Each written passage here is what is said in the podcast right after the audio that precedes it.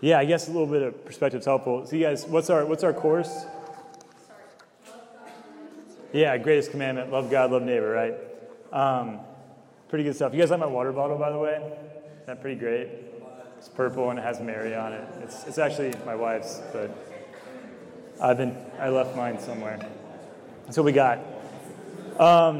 So grab your notes if you want them, but we're going to kind of, we're going to go pretty quick and just some recap. I think it's kind of helpful at this point. So we're kind of at a pivotal point in the semester, like we have today, right?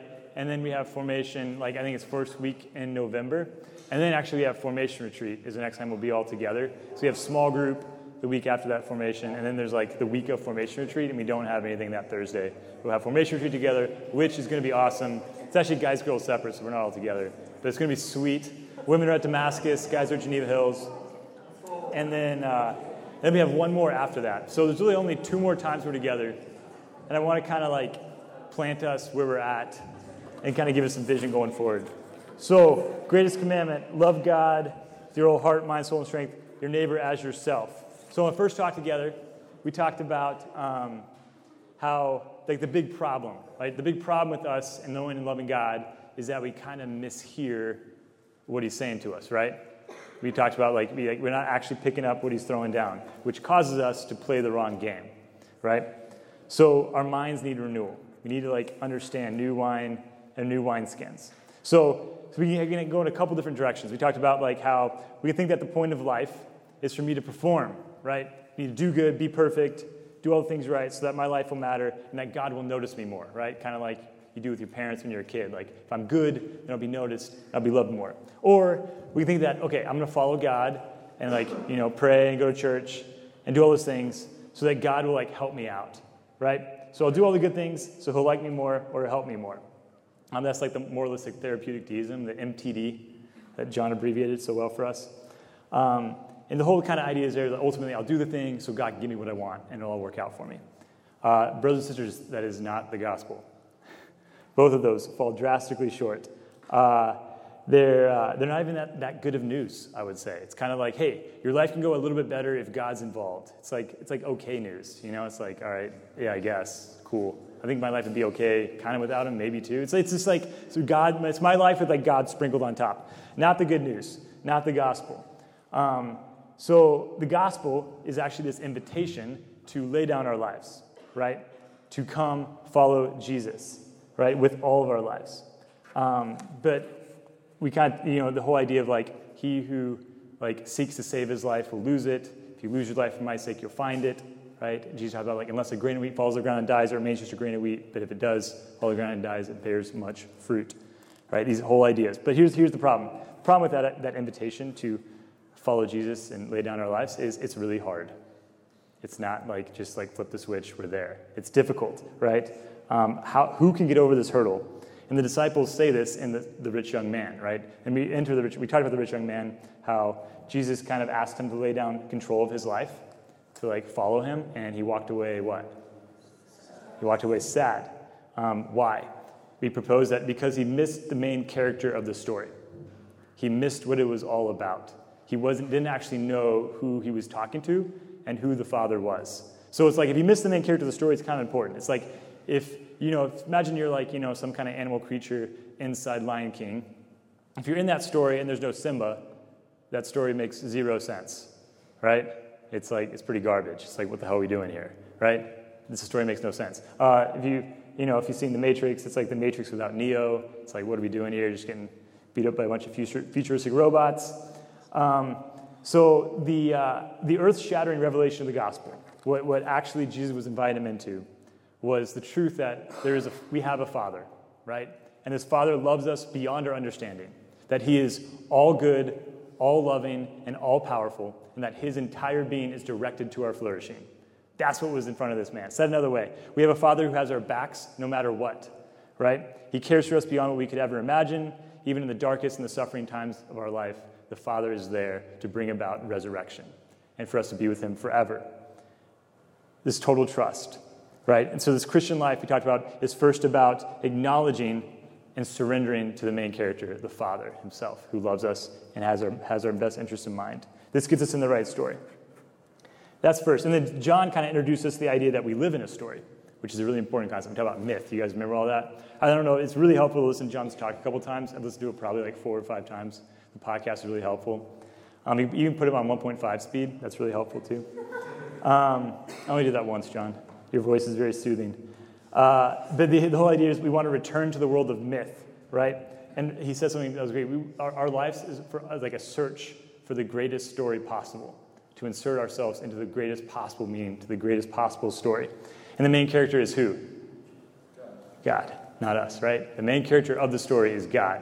And if you're in a story, you're confused. The main character is, like we said, Lion King. You're just kind of off. You're going to miss the game. So he went through the whole salvation history. God created. We're with him in the garden. We torpedo the whole project, and like how we actually participate in that kind of rebellion against God. Like Adam and Eve, yes, like that story actually gets played out now, where we choose little things as opposed to God's fulfillment. We choose these little like comforts or whatever we want besides God himself. And so we are fragmented, right? And he plays it out in the Old Testament really well. And the whole idea is us, or really humanity, trying to put the pieces back together. Like we started with God, total union. We severed that union, and the rest of Old Testament, even salvation history, is us trying to like make our way back to put the pieces back together of that separation. So we do that to this day. We grasp, we control, we strive to create the perfect life that perhaps will be enough to satisfy us. We're like, I think I know how this has to go, and we just kind of like make it happen ourselves and kind of leave God to the side. But these efforts fall short. Amen? They fall short. No amount of our efforts can actually satisfy. So I love how we kind of dug into this pain inside of us, this like, if we're aware of it, if we let it come to the surface, this like pain, that wrenching pain of like, I am not what I could be. I am not who I'm called to be, right? And that kind of like drives us. It can be different levels of understanding or awareness, even anxiety in our life. But Paul even talks about this. Paul says, "Wretched man that I am, who will deliver me from this body of death?" It's like, I want to follow God. I want to do the things, but it doesn't work out that way. John does a good job of capturing angst. So in that story, in this spot where we're trying to get there, we're trying to make it, we're trying to become who, like, we can kind of sense or vaguely aware of who we are called to be, who we actually might be able to be, enter Jesus, right? Into our story, into this hopelessness, into this cycle of failure, enters Jesus. And Jesus changes everything. He doesn't change some things. Jesus changes everything. So there's a funny story. So Ellie, this is probably a couple years ago. I think I told this one time at SPO training if you were there. But Ellie, we got a new minivan like during COVID, okay? And it has like automatic doors. It also has like the windshield, like the sunscreens. You know, you like put up on like the back doors so the kids, you know, aren't blinded by the sun. And one time she like was playing with that. I was like, Ellie, don't play with it, because she's going to break it. And so she kind of like let it go, and it kind of was like flopping. And then she like opened the door, and it kind of like crunched and like ripped a little on the bottom. And she just like lost it.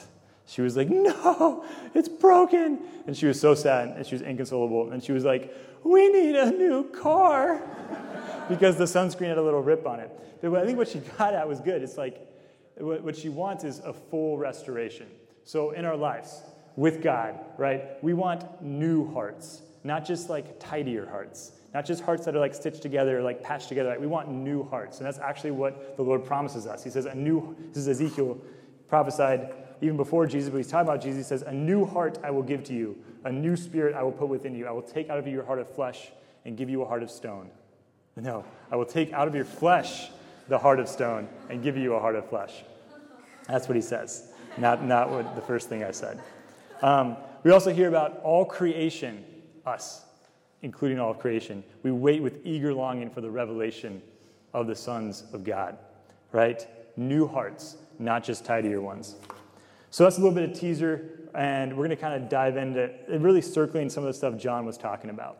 And I want to kind of start with our question, our big question, our original question. We're talking about the greatest commandment, love God, love neighbor. How do we love God? This is the pivotal question. How do we love God?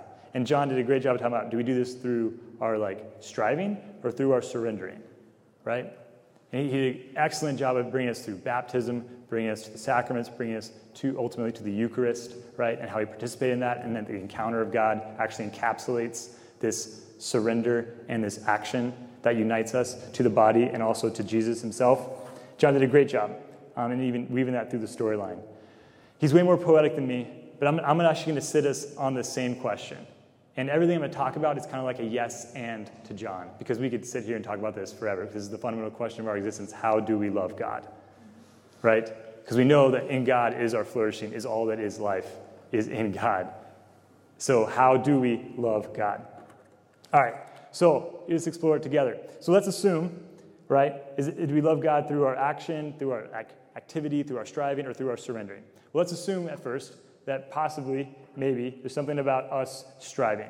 This is our go-to mode. That's why we're starting here. We've got to be honest with ourselves. Our go-to mode with God is like, I'm going to do things. I'm going to prove it. I'm going to stack them all on top of each other. Hey, you guys, do more things because God loves you, right? That's kind of like our like, we don't maybe say that to ourselves, but that's kind of how we operate. It's kind of how we think. So let's assume we love God through primarily first through action.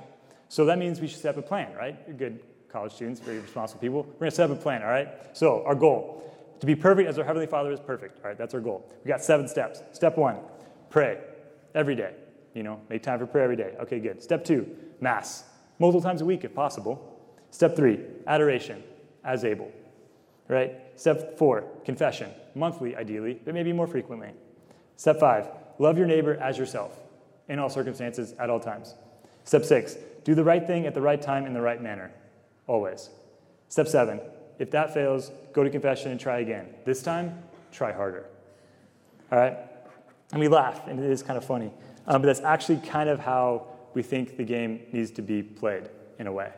We're like, okay, I need to love God. Therefore, I need to get my stuff together. I need to, like, get these things happening. I need to, like, do them all and make sure they happen. Again, if I'm not perfect, go to confession. I try harder next time because, like, eventually it'll all work out. It'll all click, and I'll be doing them. I'll do all 7 steps. I call this the Ohio way. Try harder, work better, be more efficient, smarter, and harder. But the problem with this is sin always wins. On this side of reality, this side of the curtain, right? Sin always wins with this strategy. We don't have what it takes. Our flesh is too weak, right? Jesus even says it. The spirit is willing, but the flesh is weak. He's not just talking about one circumstance. He's talking about the human condition, brothers and sisters. The spirit is willing. There's a part of us like, yes, I want to do it for you, God, but the flesh is weak. So what do I mean that we can't do it? Let's play it out. Okay, what if you wanted to do step 1? Let's just explore step 1. Step 1 is what? It's pray every day, okay? So we're gonna focus on that. Well, okay, here's the plan. You sit down and you pray, right? Okay, duh, we're doing it. So, but then you start thinking about yourself. You're like, my day. Then maybe you start thinking about like a test or the thing or the distraction or that person or whatever it is, and you're just kind of like off in your own head, you know? And then it's pretty soon that prayer time is just kind of you thinking about who? You. Yourself, right? Who's been there before? Yeah, myself included, right? So it's kind of like us having a conversation and dominating it. It's kind of what that looks like sometimes. It's not that God doesn't want to process with us, but how often is our prayer just about us? It's like sitting down. So imagine someone you really respect or look up, like John Paul II, or think of some saint or someone that you get to meet. It's like a really big freaking deal, okay? This person's like in front of you. And us in that taking our prayer time, it's like us just like dominating the conversation with that person and just like telling them about stuff going on in our lives and like the tests we had and the person we met and like all these things in our house or whatever it is. That'd be kind of ridiculous, right? It's like this person probably has some cool things to say. Maybe you should just ask some questions and shut up and listen, right? Like that's probably the more appropriate thing to do when you're sitting across from someone who is so wise and so great. So here's the thing: like what we want to accomplish is step number 1 in praying. That we see that even that we kind of fail at, right? Paul says, "For I do not do what I want, but I do the very thing I hate," right? Like I want to sit down and have good prayer time, but I just end up being like in my own head. God, this is not working. Paul even says, we do not know how to pray as we ought. We literally can't pray. Paul's not saying like it's really hard sometimes. He's saying like we actually don't know how to pray as we ought. Like so like your step number 1 is already like blown up, right? You see, you guys track with me here? Like it doesn't really work when you just try to like white knuckle it and make it happen. because sin dwells in our bodies. So if we want to play the game according to our efforts and our behavior, aka our rules, we lose. We fail.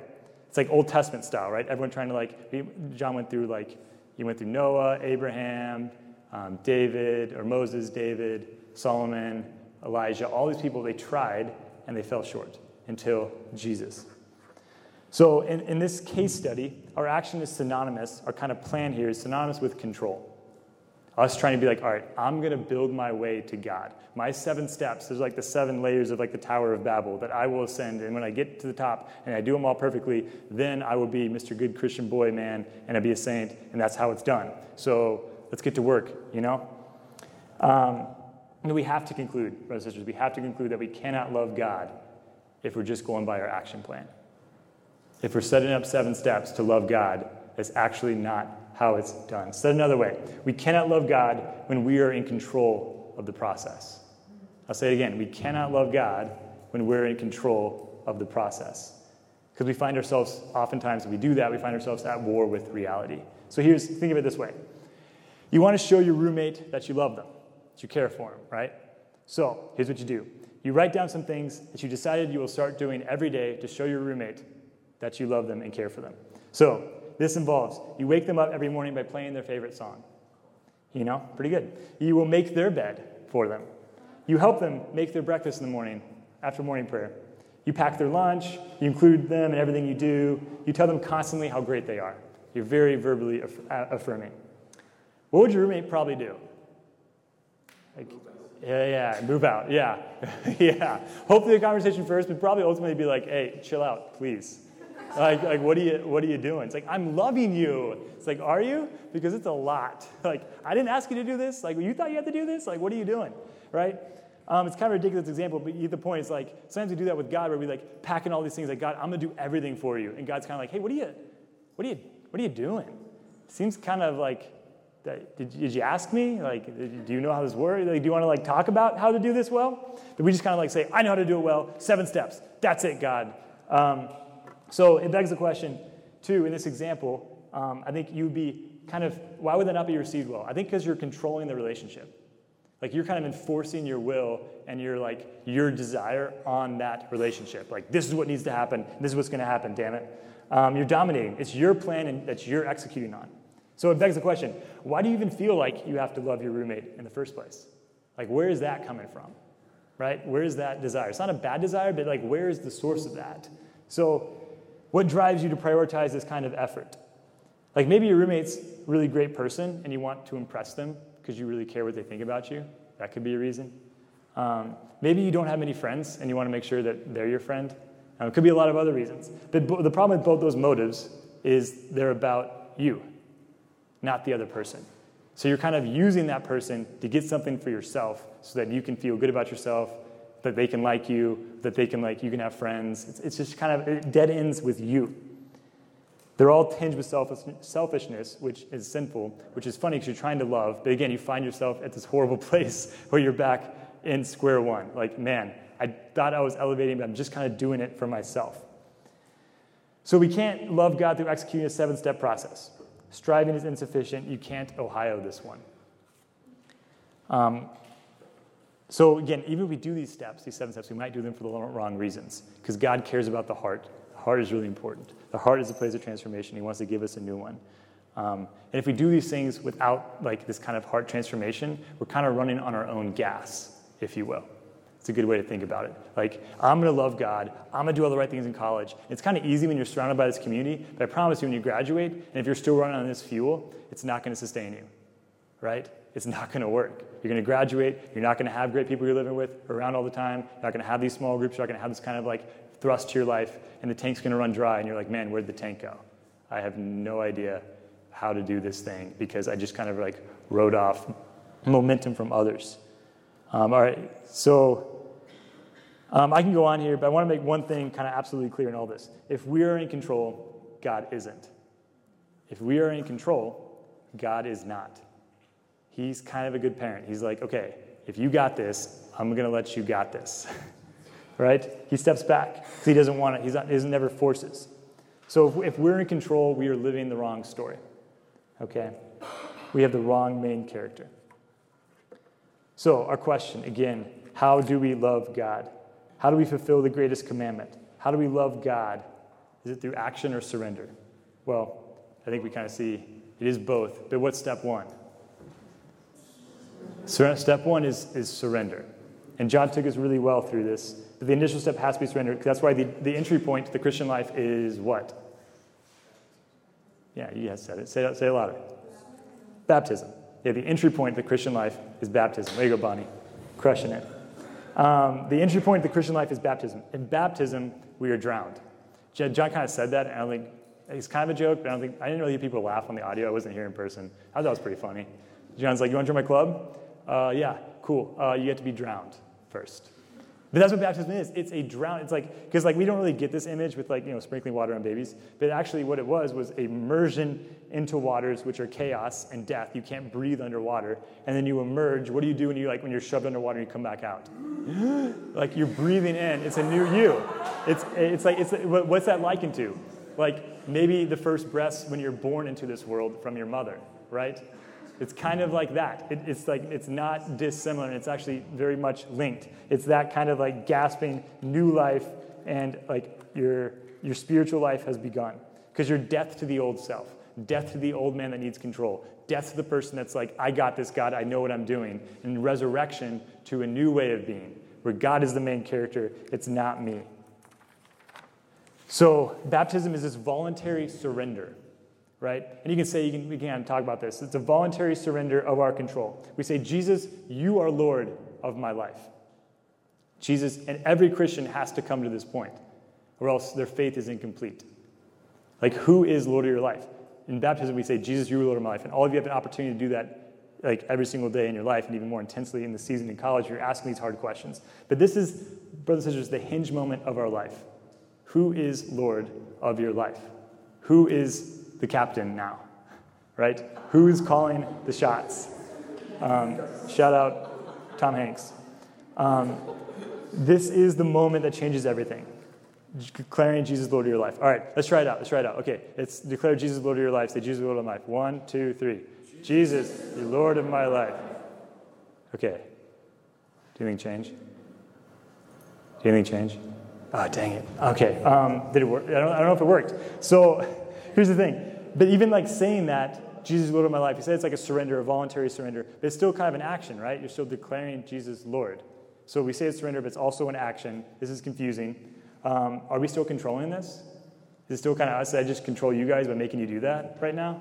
Like, where's the surrender in all this? And even says, Scripture, no one can declare Jesus is Lord except by the Holy Spirit. So does that mean it's surrender? There's mind games involved here. It's kind of confusing, right? It's like, okay, like, where is surrender? Where is active participation? God, where is it? Where do you work here? So there's a sacred happening in my house every Christmas that happens in my house. I should say the house I grew up in, because it's no longer my house. But my dad would always have us sit down and watch the Charlie Brown Christmas special. Who has seen the Charlie Brown Christmas special? Man, that's good. You're good parents. It's a classic. If you haven't seen it, you guys don't know that Charles Schulz is one of the greatest philosophers in the 20th century. They're up there with like C.S. Lewis and, Balthazar. Yeah. So, but there's a line in it, like at the end, when like basically Charlie Brown has to go find a Christmas tree for the Christmas play that's like not going so well, but he like goes out to find a tree, sign of, he's like, okay, we need a tree, tree's a sign of hope, stability, new life. And he finds a tree. And it's a really dinky tree. Maybe you've seen it. If you haven't seen the movie, maybe you've seen this kind of like dinky Charlie Brown Christmas tree, right? And like Charlie Brown sees the tree and like puts a little ornament on it, and it goes, and it like falls over. And Charlie Brown, in his exasperation, goes, "Oh, everything I touch gets ruined." It's really sad. And he like walks away sad. And everyone kind of makes fun of him, too, when they see the tree. Like, that's such a stupid tree. Why would you pick that one? Like, that's ridiculous. Charlie Brown, you screw up everything. Like, he can't even do this right. And brothers and sisters, it's kind of like us. Like, everything I touch gets ruined when it's just me. When I try to control it, when I try to do it, when I try to make it happen, everything I touch just has this scent, this odor of me. Of, like, my ways, my control, my plan. But then Linus comes in. Who knows? Does anyone know what Linus says? Yeah, there we go. He goes, Linus goes, after Charlie Brown's gone, his friend Joe goes, it never was such a bad tree. All it needed was a little love. And brothers and sisters, that's what we're returning to, divine love. Like, it never was such a bad son or daughter.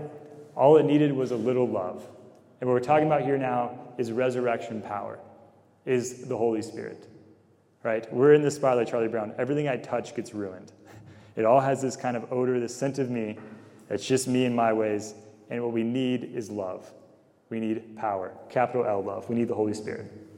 So who is the Holy Spirit? The Holy Spirit is a person, right? Not just an abstract force. It's not like Star Wars. The Spirit is God's greatest gift. I'll say it again. The Spirit is God's greatest gift. Why? Because in giving us His Spirit, God gives us Himself. The Spirit is God's greatest gift. Because giving us the Spirit, God gives us Himself. The Spirit is a mystery, though, right? It's not like we can study it, touch it, feel it, know it. Right? The Son, Jesus, was like a physical person. And yes, He was God, but we could see the Son. He spoke to us, right? The Spirit is not seen and revealed in the same way. So Paul associates the Spirit with the depths of God, right? He says the Spirit searches everything, even the depths of God, right? God is a word, right? Therefore, it is fitting to speak about Him, right, in Jesus. But the Spirit, God is also Spirit, so therefore it's fitting to just to be silent in front of Him, right, to experience Him that way. If I find myself in the Spirit, in God, it is natural for words to be left behind. Who's been there before with God, where words cannot satisfy or even come close to what we're experiencing or knowing of what God's showing us? The Spirit gives knowledge that is too wonderful for me, the psalmist says. It is high. I cannot attain it. We know that the Hebrew word for Spirit is what? Who knows? Ruah. In Greek, it's pneuma. And in Latin, it's spiritus.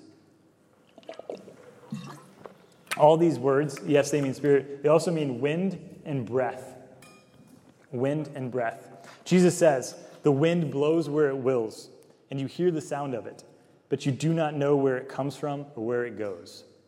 It's like the Cotton Eye Joe verse. The wind blows where it wills. You hear the sound of it, but you do not know where it comes from or where it goes. We cannot catch the wind or control it, right?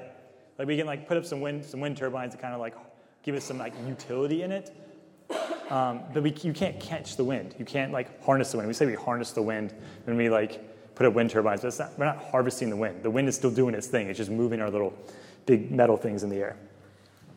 In the same way, no one can catch the Spirit.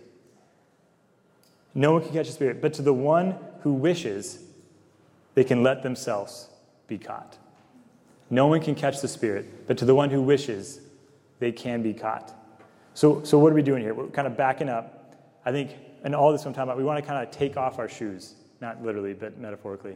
You can if you want. It's a prophetic action. Yeah, thanks, Sam Armar. But we're kind of getting some humility here, and we're seeing the vastness of God, of the Spirit, of the gift of the Spirit. We're seeking Him.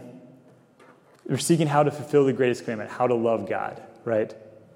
How to live properly this great story that we're plopped into. How to win the game, if you will. I mean, we know the main character is God, not us. And so what did God do?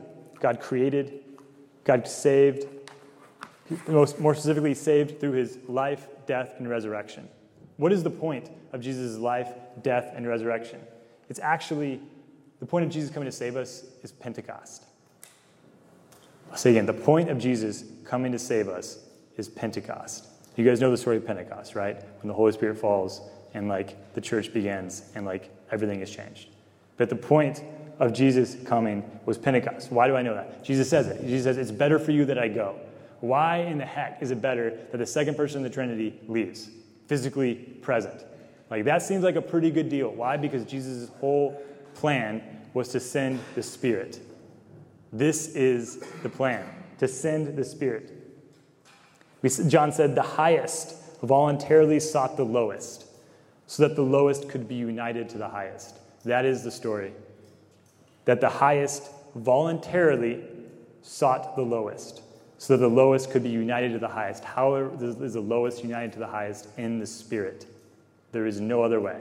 It is the Holy Spirit that unites us. This is accomplished through the Holy Spirit dwelling with us, right? The entire thrust of God is that we would be filled with Him, with His divine love, right? His very Spirit, His very life. This is the entire plan. This is how it goes. Jesus says, I came to cast fire on the earth, and how I wish it was already blazing. His heart, that John so eloquently talked about, His heart is burning that we would be filled with His Spirit, the very Spirit of God. So here's the crux. Are we thirsty? Or are we hungry? Whichever one you prefer. I like thirst. Are you thirsty? This is the pivotal question presented to every single generation that has ever lived. Are you thirsting? Or are you doing okay? Are you satisfied? Is life going pretty good right now? And you're like, okay, I still need some sprinkle of God. I think I still got it. But are you thirsty? Are you ready to say, I know that I do not know? Like, I don't have it all figured out. God, I need you. I'm actually maybe you're doing the 7 steps. We all kind of fall into it. It's all kind of our default. Maybe you're like, I'm kind of done with the 7 steps. And I'm actually ready for you to teach me how this thing goes, Lord. How does this go? How does the Christian life go? To say that I know that I do not know, to say that I don't have it figured out, is actually what you say at your baptism.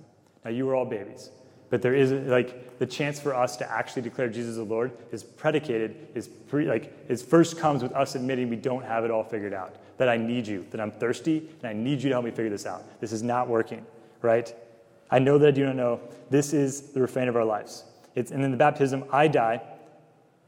Like the me that needs controlling drowned. The me that has to control is drowned so that Jesus may live in me. The Spirit may live in me. Right? All right. So here's the sticky point. We live in a fallen world. This is a little bit of recap. Okay, we live in a fallen world, right? Amen? Right? We're on this side of the veil. We're on this side of eternity, or this side of eternity, right? Which is temporal. We are incapable of reaching paradise on our own efforts. Hopefully you realize that. You are not climbing to the top of your little Tower of Babel and figuring it all out on your own. You are incapable of reaching paradise. We cannot put Humpty Dumpty back together again. We can't be back in Eden and in paradise on our own efforts, no matter how hard you try. Enter Jesus. God became man, right, and dwelt among us. Why? All about Pentecost. All about so that the Spirit of God would dwell in you. That would change everything, that would change your heart. Again, taking from you your heart of stone and giving you a heart of flesh, that God's law will be written on your heart. This kind of living, breathing relationship with God, that you would love with His love, that you would see Him with His love. The problem is here, we don't control the Spirit. Again, it's not like a light switch. It's not like we just did earlier, like, Jesus, you're Lord of my life. Is it now? Did it happen? It doesn't really quite work like that because we don't control the Spirit. No matter how hard we say or try, we do not control. God is God and we are not. He is infinitely beyond and above us. And even in the sacraments, we don't control God. He's given them as a gift, as a mediation, as a means of grace. But it's not us controlling God. It's us cooperating with God. It's something He has initiated that we participate in. So that's, if you're thinking that. So the burning question, we don't control the Spirit, but how do we get filled? The point is to be filled, but we don't control the Spirit. How do we get filled? Answer, we make room. We make room. So here's the pattern. Give us some kind of ideas. You can call them practicals. This is the pattern. Again, with surrender and action, joined together in Christ. Step 1 is this surrender of our control. It's realizing our powerlessness to make our way to God. There are no steps that you can manufacture, right? Of your striving and doing that get you there. The first step is realizing I can't make steps, which is ironic that I say that because I'm saying steps don't work, but this step works because you realize your powerlessness. And this might take one prayer time. It might take a little bit longer. God might just let you kind of bang your head against the wall for a little bit to kind of show you you don't got it. And it's not like He's punishing you. He's just letting you do what you want to do. And He's letting reality teach you. He's letting just your choices, natural consequences, kind of happen. That's right. We realize that we surrender our control. We surrender our condition, our feeble grasping. This is all repentance, right? And then what do we do? This is maybe more of an action. We make room, I propose to us. We make room. We clean out the rubbish. We kind of clear out the stuff. And we'll get more in a second on that. And then we separate. We wait for the fire to fall. So it's funny. It's like the action. The kind of group them together. 1 and 2 are kind of this repentance. And step 3 is believe. Is exactly what the first thing Jesus says in Mark, right? It says, repent. The kingdom of God is at hand. Repent and believe in the gospel, right? The kingdom of God is at hand. Repent and believe in the gospel. So, all right, we're going to read 1 Kings 18. If you have your Bible, you can turn to it. You guys might recognize the story. It's Elijah and the prophets of Baal, or Baal, if you will. So, long story short, Ahab is doing some bad things as the king of Israel. He married Jezebel, who is bringing in her gods, her Baals, these other idols into Israel. And now Israel's kind of all taken by these idols, which they have to be kind of working a little bit or satisfying in a way, or else like people wouldn't follow it. So it's not like they're like just stupid. They just don't work ultimately, right? But they have some gas in the gas tank, if you will, right? They get you somewhere, but not like eventually it runs out, like all false worship does. But here we go. We're going to pick up the story. Elijah throws down a gauntlet. It's pretty ballsy what he does here. So Elijah came near to all the people, because Elijah tells Ahab to bring all the 450 prophets of Baal and all the people of Israel, gather on Mount Carmel, see you there next week. So they show up. They're all there. There's like a throng of people, the 450 prophets of Baal, and there's just Elijah, representing the one true God. Those are the odds. And Elijah came near to all the people and said, "How long will you go limping with 2 different opinions? If the Lord is God, follow him. But if Baal, then follow him." Because they're kind of doing both, right? They're Israelites, so they still kind of like have like some worship of God, but they're still kind of like, they're double dipping, right? Dual life. How long will you keep going on limping with 2 different opinions? The people did not answer him with a word. Because they're kind of like, oh, dang. That's a good question. They're probably like, because I don't want to. Because is God real? Like they have all kinds of questions in that. Maybe even pray with that. Like, what are they hearing? What are they thinking when he asks that question? Then Elijah says to the people, "I, even I only, am left a prophet of the Lord. The Baal's prophets are 450 men." So he says, here's the deal. Here's the gauntlet. Let 2 bulls be given to us, and let them choose one bull for themselves, all the other prophets, and cut them into pieces and lay it on the wood and put no fire to it. And I will prepare the other bull and lay it on the wood and put no fire to it. And you call in the name of your God, I will call in the name of the Lord. And the God who answers by fire, he is God. And all the people answered, it is well spoken. So Elijah said to the prophets of Baal, choose for yourselves one bull, okay, prepare it. And then they took the bull which was given to them, and they prepared it, and they called in the name of Baal that morning until noon, saying, O Baal, answer us. But there was no voice, and no one answered. And they limped around the altar which they had made. And at noon Elijah mocked them, saying, cry aloud. For he is a god. Either he is musing, or he has gone aside, or some say he is sleeping. He must be awakened. And they cried aloud and cut themselves after their custom with swords and lances until the blood gushed out upon them. And as midday passed, they raved on it until the time of the offering of the oblation, but there was no voice, no one answered, no one heeded. Then it says, Elijah said to the people, come ye near to me. The people came near to him, and he repaired the altar of the Lord that had been thrown down. So he took 12 stones, according to the 12 tribes of Israel. And with the stones he built an altar in the name of the Lord. And he dug a trench, he put 2 measures of seed. He put the wood in order and cut the bull into pieces and laid it on the wood. And he said, you know, and he was kind of bragging at this point. He gets some jars of water and they pour it on the offering. And he says, do it a second time. And he says, do it a third time. And they did it a third time. And the water ran about the altar and filled the trench also with water. And it says, at the time of the offering of the oblation, Elijah the prophet came near and said, O Lord, God of Abraham, Isaac, and Israel, let it be known this day that you are God in Israel and that I am your servant, and that I have done all these things at your word. Answer me, O Lord, answer me, that this people may know that you, O Lord, are God, and that you have turned their hearts back. Then the fire of the Lord fell and consumed the burnt offering and the wood and the stones and the dust and licked up the water that was in the trench. And when all the people saw it, they fell on their faces and said, The Lord, he is God. The Lord, he is God.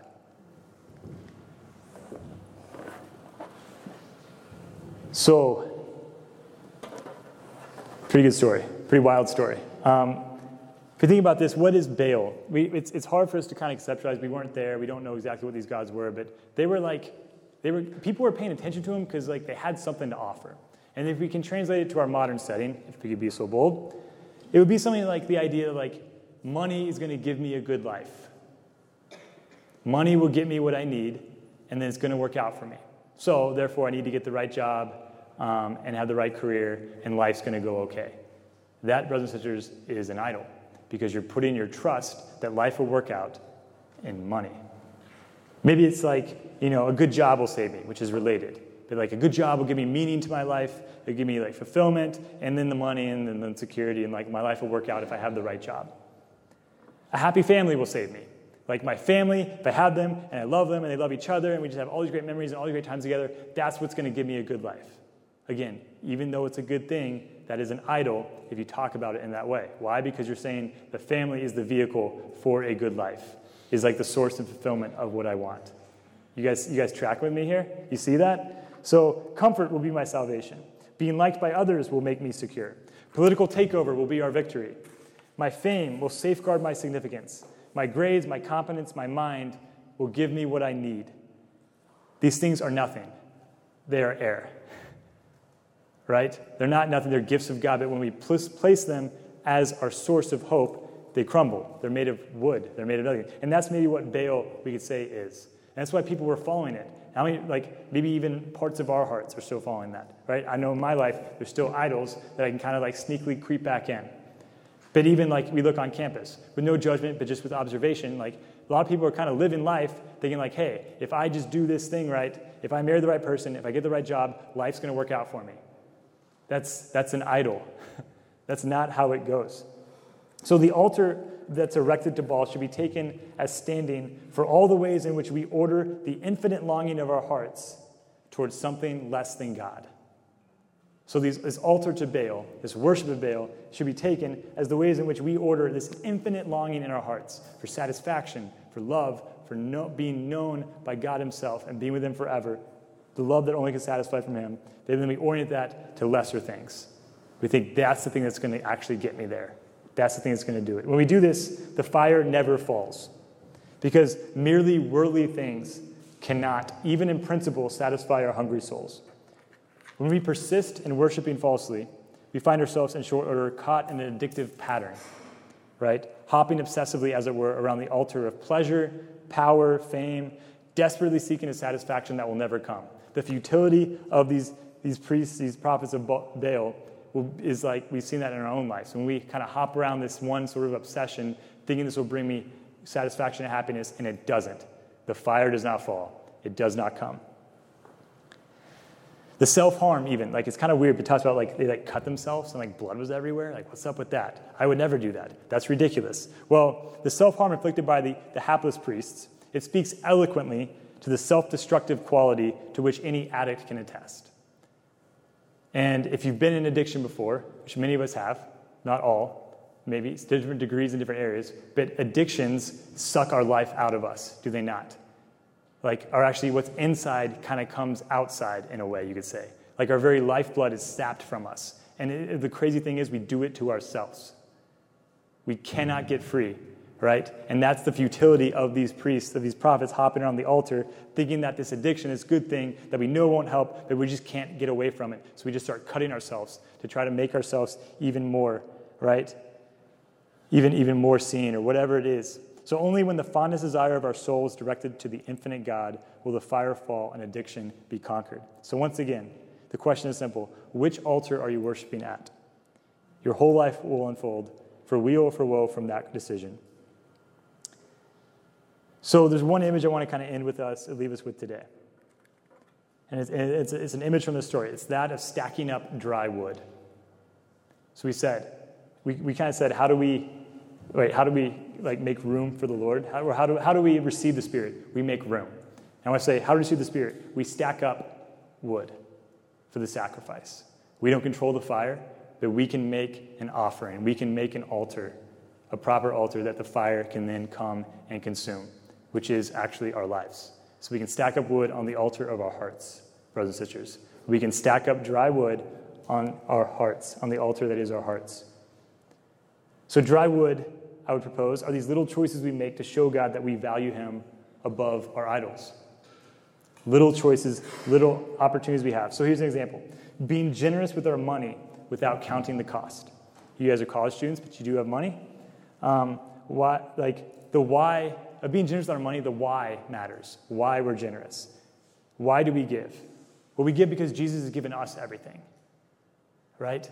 He's given us everything. He has my back no matter what. And I can be generous with my money because I need him, not money, for life. It's not that we throw away everything we have. That's a call for some people, like St. Francis and others, to live in radical poverty. But I don't think everyone's necessarily called to do that right now. But God is calling us to actually show him with money, physical money, that he matters, not my money. These decisions rack up dry wood. Another decision we can stack up dry wood with, being generous with your time without counting the cost. Why are we generous with our time? Why do we prioritize prayer? Why do we prioritize being present with a brother or sister that needs us when we don't really necessarily maybe have the time, we think, or want to be there? Why do we make time for a friend who doesn't know the Lord? Why do we make time to go be on campus and meet people? Well, because Jesus has given us this incredible gift of time. It's all his. And it's completely free, so we offer it back to him, right? Trusting that he gives us 100-fold in return, that he's going to make it happen. These decisions are dry wood. We offer him, another example, our future plans. These can be idols. We can think that, my future is going to be great because of all these great things given to me, and my future is going to work out because of X, Y, and Z. But we know that as far as the heavens are above the earth, so are God's thoughts above our thoughts and his ways above our ways. Right? So we offer him our future. God, maybe you know something I don't, so I'm just going to offer this to you. Doesn't mean you have to, just drop out of college. And I always say this, but that's not what I'm talking about. But we can offer him our future here and now, right? We can offer him knowing that, God, you are my fulfillment and my future, not my control and not my plan that I maybe have right now that I'm maybe too closely tied to. Another example of how to stack up dry wood. Fasting. Could be food. Could be something different. But why is this important? Because we hunger physically as a way to show that our souls are hungering for the living God. Right? God, when I'm hungry, I channel that hunger and say, God, I'm hungry, but my soul is so much more hungry for you. That is us stacking dry wood. Saying, God, let your spirit come. God, fill me. Food is good, right? But I'm giving up this good because you're better right now. You're better always, but I'm choosing to feel this because you're better. These decisions stack up dry wood. We also offer them our little comforts, right? Time in our computer, endless sports articles, YouTube binge sessions, scrolling endlessly through a sea of nothing but trite dopamine hits, right? We can actually offer those to the Lord. Say, Lord, you're bigger than this right now. And this actually doesn't even help me. I leave this more anxious, so I'm going to give this up for a time to just say to my heart and to you, God, that you are better. That is stacking up dry wood, brothers and sisters. We offer them our careers, maybe our fame, being known in life. We acknowledge that it profits a man nothing to gain the whole world but forfeit his soul. That all that matters to us in the end is to be filled with God's very life. That, brothers, this is what we desire, to be filled with God, that the fire would come. So we realize our inability to reach God by our own efforts. We surrender our control. We call upon our baptism where we die with Christ, and then we start stacking up dry wood so that the Spirit might be able to ignite us, might be able to have a raging fire in us, that we would be filled with God's very love, his very life. If we find ourselves in a spot where we feel like we're incapable of offering these things to God, it's like, man, I hear John, but I'm kind of pissed, and I don't like that. Just tell God about it. Say, God, I think I'm holding tightly to this. I think you're better, but just be honest and be real, because you don't need to be fake. That gets you nowhere. And then he will remind us of who he is, how he is a father, who has our flourishing in mind, who has our fulfillment in mind, who wants greater things, our enhancement, our thriving. So this pattern of surrender that we're talking about, of this pattern of laying up this dry wood, is nothing other than the cross. All right, this is Bishop Barron. He says, if we want to live a happy life, we should love what Jesus loved on the cross and despise what he despised on the cross. What did he despise but all those objects of false worship to which we tend to erect altars? Many of us worship wealth, but on the cross he was utterly poor, stripped naked. Many of us worship pleasure, but on the cross he was at the limit of suffering, both physical and psychological. Many of us worship power, but on the cross he was nailed in place, unable even to move. and many of us worship honor.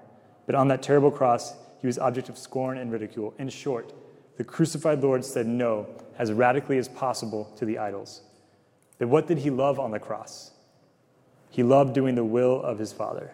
The cross itself functioned as the altar on which the sacrifice of his life to the Father took place, and this is why the fire fell. This is why the Holy Spirit came. So when we are offering these little things to God, these little idols, we are participating in Jesus' act on the cross of saying, God, I'm offering you this thing because you're better. God, because, Father, you have the ways of eternal life. You have the words of eternal life. Father, you are the one. And I'm just going to offer you this tiny thing and just say to you right now that you're better. And stacking up that drier wood, and that's how we, by doing that, participate in Jesus, and Jesus' offering is what brought the Holy Spirit. Amen? Like that, Jesus, better that Jesus goes, because the whole point of the crucifixion was Pentecost, the Holy Spirit. So let's direct our efforts to stacking up dry wood for the Father. Not because we have the illusion of saving ourselves. This is not a new seven-step plan. This is the surrender of that plan. Right? This is the offering of that plan, saying, God, I can't even help myself, but you can. That's stacking up dry wood. Right? God, I don't know how to pray as I ought, but you teach me. That's dry wood. We realize we can't do anything unless the fire falls, unless the Holy Spirit dwells in us more completely. So I'm speaking up here too today from a place where I'm actually in a similar spot in my own life. Right? And this isn't like you graduate from this. Like, you're going to do this in college and like you're filled the rest of your life. Like, life is bumpy. But I think the Lord has a grace for this people, myself included, for us to actually receive the Spirit in a new way. Because I think life can get kind of boring. Life can get kind of stale. Life can get kind of like, all right, show up and do the thing. All right, another time to do morning prayer. All right, another prayer time. All right, here we go. I know it's important. I'm just going to show up and do it. The Father wants to inject his very life into those moments and change the whole game. A new heart. The heart of stone is heavy. The heart of stone is slow to move. The heart of flesh loves. It is love, and it knows love, because it is God's very love that has transformed it, that dwells in it, that lives there. So when we do this, to mix metaphors, we begin to make space, right? We clean out the rubbish so that God can move in. Our hearts begin to yearn for the water in which we will never thirst again, the water that actually satisfies. When the Spirit shows up, we don't get tidier hearts, we get new hearts, right? When the Spirit shows up, we don't get tidier hearts, we get new hearts. We begin to love God with his own love. Because the Spirit is God's love, right? So the Spirit dwells in us, God's love dwells in us, and God's love comes out of us. We live life with God's love. We love other people with God's love. We love God with his own love. It's all his love anyways, and we're just offering it back to him. There's a force. There's a thrust to it. There's a completion to the whole cycle to it. We can, so here's kind of the answer a question. How do we love God? We can't, but he can through us. We cannot fulfill the greatest commandment, but he can through us. And that's what he wants to do. That's what he's about. And that's what we're talking about. Last thought. So going back to our story at Mount Carmel, like all the people were gathered, right? They're curious about whose God was the true God. They showed up because they were curious. So when we do what we're talking about, stacking this dry wood to let the fire fall, we're erecting altars of true worship. And when we say, God, you are bigger than these lesser things. God, you're bigger than these idols.